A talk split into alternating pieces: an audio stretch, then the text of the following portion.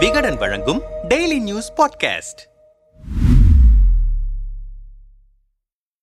ஒற்றை தலைமை விவகாரம் எழுந்ததில் இருந்து ஓபிஎஸ் சட்ட வழிகளில் மட்டுமே தன்னை நிலைநிறுத்த முயற்சி செய்து வருகிறார். அதன்படி ஜூலை பதினோராம் தேதி நடந்த அதிமுக பொதுக்குழு செல்லாது என உயர்நீதிமன்றத்தின் தனி நீதிபதி மூலம் தீர்ப்பை ஓபிஎஸ் பெற்றிருந்தார். அதில் அதிமுகவில் ஜூன் இருபத்தி மூன்றாம் தேதிக்கு முன்பிருந்த நிலையே பின்பற்ற வேண்டும் என்ற அம்சம் இடம்பெற்றிருந்தது. இதன் மூலம் எடப்பாடி இடைக்கால பொதுச் செயலாளராக தேர்வானது இருதரப்பும் நியமித்த புதிய பொறுப்புகள் நீக்கம் உள்ளிட்ட எதுவும் செல்லாது என்கிற நிலை ஏற்பட்டது. இதன் காரணமாக நிர்வாகிகளுடன் சந்திப்பு ஆட்பிடிப்பு என குஷி மோடில் வலம் வந்தார் ஓபிஎஸ். அதன் விளைவாக திண்டுக்கல் மதுரையை சேர்ந்த சில நிர்வாகிகள் ஓபிஎஸ் பக்கம் வந்தனர். மேலும் தமிழ்நாடு முழுவதும் சுற்றுப்பயணம் மேற்கொள்ளவும் திட்டமிட்ட ஓபிஎஸ் அதற்கான ஏற்பாடுகளை தீவிரப்படுத்தினார். ஒரு கட்டத்தில் எடப்பாடி பழனிசாமியை மீண்டும் இணைத்து செயல்பட அழைப்பு விடுத்தார் ஓபிஎஸ். ஆனால் ஓபிஎஸ்ஸின் குஷி மோட் நீடிக்கவில்லை. பொதுக்குழு செல்லாது என்ற தனி நீதிபதியின் தீர்ப்பை எதிர்த்து எடப்பாடி செய்திருந்த மேல்முறையீட்டில் வழக்கில் எடப்பாடிக்கு ஆதரவாக தீர்ப்பு வந்தது. இதனால் ஓபிஎஸ் தரப்பிடம் பேசிக் கொண்டிருந்த எடப்பாடி தரப்பு நிர்வாகிகள் சைலண்ட் மோடுக்கு சென்றனர். மேலும் பன்னீர்செல்வத்தின் சுற்றுப்பயண திட்டம் தற்காலிகமாக தள்ளி வைக்கப்பட்டது. அதோடு தீர்ப்பை எதிர்த்து உச்சநீதிமன்றத்தில் மேல்முறையீடும் செய்யப்பட்டது. ஆனால் எடப்பாடியோ இடைக்கால பொதுச் செயலாளர் என்ற முறையில் தலைமை அலுவலகத்தில் தனக்கு இருக்கும் உரிமையை நிலைநாட்ட செப்டம்பர் எட்டாம் தேதி அங்கு சென்றார். அங்கு பொறுப்பேற்ற கையோடு செப்டம்பர் பதினைந்தாம் தேதி அண்ணா பிறந்த நாளை முன்னிட்டு அதிமுக சார்பில் விழாவுக்கு ஏற்பாடு செய்திருந்தார். மேலும் திமுக அரசின் மின் கட்டண உயர்வை கண்டித்து செப்டம்பர் பதினாறாம் தேதி ஆர்ப்பாட்டத்துக்கும் ஏற்பாடு செய்து மாஸ்க் காட்டி வருகிறார் எடப்பாடி. அதேபோல் நிர்வாகிகளின் இல்ல விழாக்களுக்கும் பொதுக்கூட்டம் போல் கூட்டத்தை கூட்டி ஓபிஎஸ்ஸின் வெந்து பொன்னில் வேல்பாய்ச்சியும் வருகிறார் எடப்பாடி. இந்நிலையில் அதிமுக அலுவலகத்தின் சாவியை எடப்பாடியிடம் ஒப்படைக்க உயர்நீதிமன்றம் உத்தரவிட்ட தீர்ப்பை எதிர்த்து ஓபிஎஸ் உச்சநீதிமன்றத்தில் மேல்முறையீட்டு வழக்கு செப்டம்பர் பனிரெண்டாம் தேதி விசாரணைக்கு வந்தது. இந்த வழக்கு முடிவு தனக்கு சாதகமாக வரும் என்று ஓபிஎஸ் எண்ணியிருந்த நிலையில் மீண்டும் உரிமையியல் வழக்கு தொடர்ந்து அலுவலகத்தின் சாவியை மீட்க ஓபிஎஸ் சட்ட வழிகளை நாடலாம் என்று உத்தரவிட்டுள்ளது உச்சநீதிமன்றம். பொதுக்குழு தொடர்பான வழக்கு அலுவலகத்தின் மீதான அதிகாரம் என தான் பெரிதும் நம்பியிருந்த நீதிமன்றங்களின் தீர்ப்பே எதிராக அமைந்து வருவதால் என்ன செய்வதென்று தெரியாமல் தவித்து வருகிறார். இது குறித்து ஓபிஎஸ் தரப்பு வழக்கறிஞரிடம் பேசினோம். இந்த தீர்ப்பு எங்களுக்கு எந்த வகையிலும் பின்னடைவு இல்லை. ஏனென்றால் அலுவலகம் சாவி தொடர்பாக மீண்டும் உரிமையியல் வழக்கு தொடர உச்சநீதிமன்றம் வழி சொல்லியிருக்கிறது. இதன் மூலம் உரிமையியல் வழக்கு தொடர்ந்து திடமாக விரிவாக எங்களால் எங்கள் தரப்பு வாதங்களை முன்வைக்க முடியும். அதேபோல் பொதுக்குழு தொடர்பான வழக்கு உச்சநீதிமன்றத்தில் விரைவில் வரவுள்ளது அது நிச்சயம் எங்களுக்கு சாதகமாக வரும் என்றார்கள் அதீத நம்பிக்கையில். மீண்டும் சட்ட போராட்டத்தை மட்டுமே நம்பியிருக்கும்